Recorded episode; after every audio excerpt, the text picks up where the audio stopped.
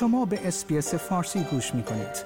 با رفتن به sbs.com.au به اخبار و گزارش های بیشتری دست خواهید یافت.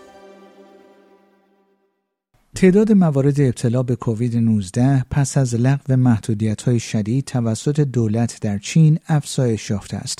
این در حالی است که با از سرگیری سفرهای بینالمللی به این کشور و بازگشت از آن استرالیا باید خود را آماده کند.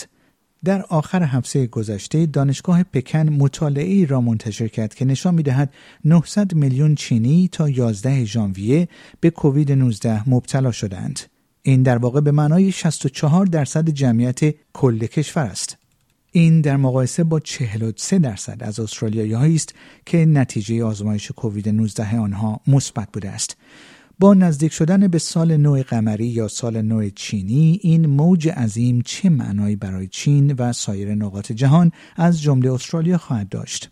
و اکنون پرسش این است که با نزدیک شدن به سال نو قمری یا همان سال نو چینی این موج عظیم چه معنایی برای چین و سایر نقاط جهان از جمله استرالیا خواهد داشت؟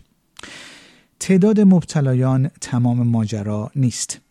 دولت چین می‌گوید در پنج هفته گذشته تقریبا 60 هزار نفر از افراد مبتلا به کووید 19 در بیمارستان ها جان خود را از دست دادند. با این حال طبق تعریف محدود چین از مرگ و میر ناشی از کووید 19 دولت ادعا می کند که کووید 19 تنها موجب مرگ 5500 مورد از این مرگ و میرها آن هم به دلیل نارسایی تنفسی بوده است. از اول ماه دسامبر گزارش های رسانه ها نشانگر آن است که بیمارستان ها، خانه های تشییع جنازه و کوره های ویژه افراد فوت شده شاهد افزایش تعداد مرگ و میر بودند. با این حال در ماه دسامبر دولت کمتر از ده هزار مورد ابتلا و مرگ روزانه تک رقمی را گزارش کرد. از دوازده ژانویه تا کنون هیچ گزارش رسمی منتشر نشده است. این عدم شفافیت باعث شد تا مدیر کل سازمان جهانی بهداشت برای انجام یک ارزیابی ریسک کامل از وضعیت در محل اطلاعات به موقع بیشتری را درخواست کند. اما آیا این داده های جدید به ما در درک وضعیت کمک می کنند؟ پاسخ کوتاه این است که نه واقعا. رقم 900 میلیون مورد ابتلا در مقایسه با آمار رسمی 503 هزار مورد ابتلا به کووید 19 قرار دارد. شکاف بزرگی که تنها با جمعآوری سیستماتیک داده های مربوط به تعداد موارد ابتلا از همه استانها قابل حل است. از سوی دیگر مرگ های گزارش شده همگی در بیمارستان ها اتفاق افتاده است. هیچ نشانه مبنی بر اینکه چند نفر در خانه یا در مراکز مراقبت از سالمندان فوت کردند وجود ندارد. اکثر شهرها و شهرستانها در چین دارای یک سیستم گواهی مرگ معمول هستند و این اطلاعات باید در اختیار کمیسیون بهداشت ملی باشد.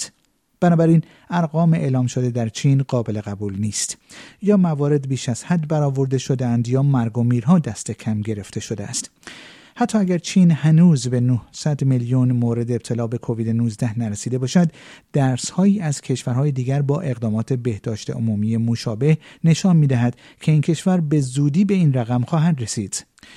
اما چرا این جهش اتفاق افتاده است؟ این افزایش با کنار گذاشتن سیاست صفر کووید در چین و حذف تقریبا تمام اقدامات پیشگیرانه همزمان شده است. اما دلیل اصلی ایمنی پایین جمعیت است که هم به دلیل پایین بودن میزان های پیشین و هم به دلیل نرخ نسبتا پایین واکسیناسیون است. در حالی که حدود 90 درصد از جمعیت چین دو دوز واکسن دریافت کرده اند تنها 58 درصد یک تقویت کننده دوز سوم دریافت کرده اند نرخ واکسیناسیون در میان سالمندان چینی هم بسیار کمتر است دولت اخیرا اعلام کرد که حدود 30 درصد از افراد 60 سال و بالاتر تقریبا 80 میلیون نفر واکسینه نشدهاند. در میان جمعیت 80 سال یا بیشتر این رقم نزدیک به 60 درصد بود. مردد بودن برای زدن واکسن در میان سالمندان چینی و هنگ کنگ بسیار رایج است. از سرگیری سفرهای بین به و از چین علاوه بر پیامدهایی برای بقیه جهان از جمله استرالیا و البته شیوع ویروس به سایر کشورها اجتناب ناپذیر است بسیاری از کشورها از جمله استرالیا اصرار دارند که مسافران طی 48 ساعت پس از خروج آزمایش منفی کووید 19 خود را ارائه کنند. آیا می خواهید به مطالب بیشتری مانند این گزارش گوش کنید؟